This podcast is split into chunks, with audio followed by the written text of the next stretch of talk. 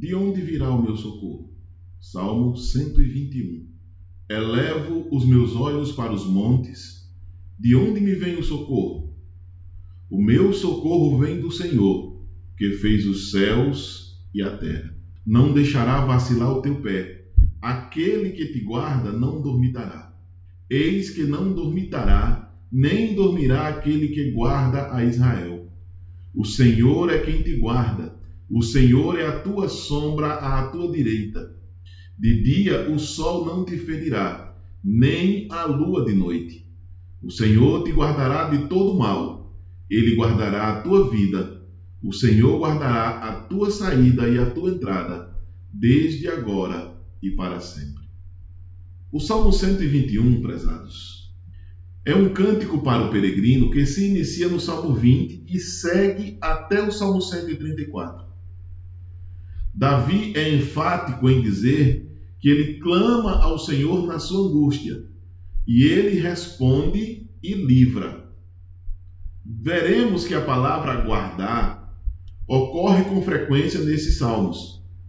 Para entendermos o motivo dessa angústia de Davi, vejamos o que nos diz o versículo 5 do Salmo 120. Ai de mim, que vivo como estrangeiro em Meseque, que habito entre tendas de Quedar. Percebe-se que viver em terra estranha, viver em um mundo que não é seu mundo, mesmo buscando a paz, Davi só encontra pessoas que falam e buscam a guerra. Da mesma forma que o salmista, vivemos em um mundo que não é a nossa morada definitiva. Sofremos com a necessidade de buscar a paz e a alegria da salvação em um mundo tenebroso. A proteção é uma questão vital para o peregrino que viaja por terras estranhas aos seus princípios e ensinamentos. Davi caminhava por entre montanhas, por vales que escondiam muitos perigos. Ao mesmo tempo que, à vista destes perigos, ele olhava para os montes e poderia ver neles um lugar de refúgio muito se assemelha ao nosso dia a dia.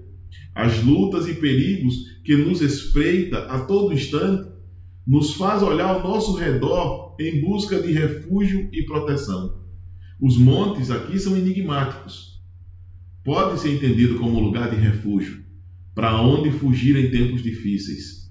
No Salmo 11, versículo 1, Davi faz referência aos montes, entretanto, ele afirma a sua confiança em Deus e indaga ao seu coração ou ao medo do homem perseguido que às vezes tem que enfrentar situações que parecem não ter solução. Dizeis, pois, minha alma, foge para a tua montanha como um pássaro. Os montes podem ser entendidos também como um lugar de ameaça, onde se escondem salteadores que saem para roubar os peregrinos. Montes que rodeiam, que impõem medo e muitas vezes minam a esperança do crente. Seja qual for o entendimento aqui, o salmista sempre demonstra maior confiança em Deus. Salmo 3, versículo 5, ele diz: Eu me deito e durmo, acordo, pois o Senhor me sustenta. Salmo 7, versículo 1, ele diz: Senhor meu Deus, em ti me refugio, salva-me e livra-me de todos os que me perseguem. Salmo 11, primeiro, ele diz: No Senhor confio. Como, pois, me dizeis, foge para o monte como um pássaro? Salmo 46, versículo 1, ele diz: Deus é o nosso refúgio e fortaleza, socorro bem presente na angústia. Salmo capítulo 90, versículos 1 e 2 diz: Senhor, tu és o nosso refúgio sempre, de geração em geração. Antes de nascerem os montes e de criares a terra e o mundo, de eternidade a eternidade, tu és Deus. Algumas vezes enfrentamos situações que achamos impossíveis de enfrentar. Fugir, abandonar o projeto, buscar uma mudança de atmosfera, são ideias que sobem à cabeça. Mas conforme Sêneca disse, você precisa não de uma mudança de ares, mas sim de uma mudança de coração. Mudança de ares equivale a mudar-se para outro lugar. O homem fraco logo desiste. Mas é como alguém já disse: sempre é cedo demais para desistir.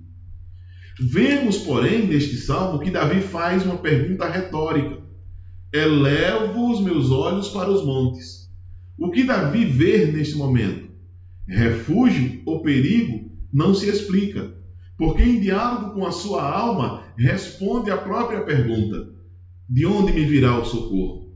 Logo no versículo 2, deixando o entendimento que fugir ou amedrontar-se não é a solução que o melhor é perceber que em tudo temos um Deus e que seu poder é infinito. Por ele mesmo fez os céus e a terra. Davi, de qualquer forma, conhece algo melhor. O pensamento desse versículo pula dos montes para o universo, ou mesmo para além do universo, para o Criador de tudo. Os versículos seguintes respondem detalhadamente à pergunta formulada no primeiro: De onde me virá o socorro? O Criador de tudo e de todos é também o ajudador de todos os homens que estão em aflição. Ele não permitirá que os teus pés vacilem, mas que avancem firmemente pela vereda reta. Ele não escorregará, nem se desviará do reto caminho caindo e sofrendo algum dano. Os salmistas apresentam muitos motivos para que possamos confiar em Deus e não em nós mesmos.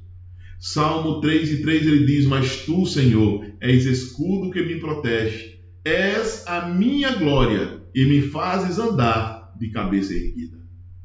Salmo 4 e 8 ele diz: Em paz me deito e logo adormeço, pois só tu, Senhor, me fazes viver em segurança. Salmo capítulo 5, versículo 12, ele diz: Pois tu, Senhor, abençoas o justo, o teu favor o protege como escudo. Salmo capítulo 12, versículo 1, ele diz: Salva-nos, Senhor. Já não há quem seja fiel, já não se confia em ninguém entre os homens. Salmo capítulo 20, versículo 7. Uns confiam em carro e outros em cavalos mas nós faremos menção do nome do Senhor, nosso Deus. Salmo capítulo 91, versículos de 1 a 4 diz: Aquele que habita no abrigo do Altíssimo e descansa à sombra do Todo-Poderoso, pode dizer ao Senhor: Tu és o meu refúgio e a minha fortaleza, o meu Deus em quem confio. Ele o livrará do laço do caçador e do veneno mortal ele o cobrirá com as suas penas e sob as suas asas você encontrará refúgio. A fidelidade dele será o seu escudo protetor. Salmo 124, versículo 8 diz: O nosso socorro está no nome do Senhor, que fez os céus e a terra. Salmo 125, versículos 1 e 2 diz: Os que confiam no Senhor são como o monte de Sião, que não se pode abalar mas permanece para sempre. Como os montes que cercam Jerusalém, assim o Senhor protege o seu povo, desde agora e para sempre. Salmo 127, versículos 1 e 2 diz: Se não for o Senhor o construtor da casa, será inútil trabalhar na construção. Se não é o Senhor que vigia a cidade, será inútil a sentinela montar guarda. Será inútil levantar cedo e dormir tarde trabalhando arduamente por alimento. O Senhor concede o sono àqueles a quem ama. Meu irmão, quando acontecem desastres, o espírito humano responde com perguntas sobre onde está Deus e por que permite que tudo aconteça. Não sabe o homem que Deus está em seu santo trono. Não sabe o homem que Deus ainda é o mesmo. Então, para onde devemos seguir? Então, para onde devemos seguir quando a vida nos surpreende com acontecimentos dos quais não podemos fugir. Não temos como resolver. O nosso socorro está no Deus que vive e fez o céu e a terra, de quem testifica todos os dias o próprio universo. E ele encontra-se inclinado a ouvir a sua oração e atender o seu clamor. Ele mesmo nos disse: E se o meu povo, que se chama pelo meu nome, se humilhar e orar e buscar a minha face, e se converter dos seus maus caminhos, então eu ouvirei do céu e perdoarei os seus pecados e sararei a sua terra. Voltemos-nos para Deus com todo o nosso coração contrito e cumpramos com os seus mandamentos para podermos afirmar com cântico de adoração que o nosso socorro vem do Senhor, que o nosso socorro está no nome do Senhor que fez os céus e a terra. Amém.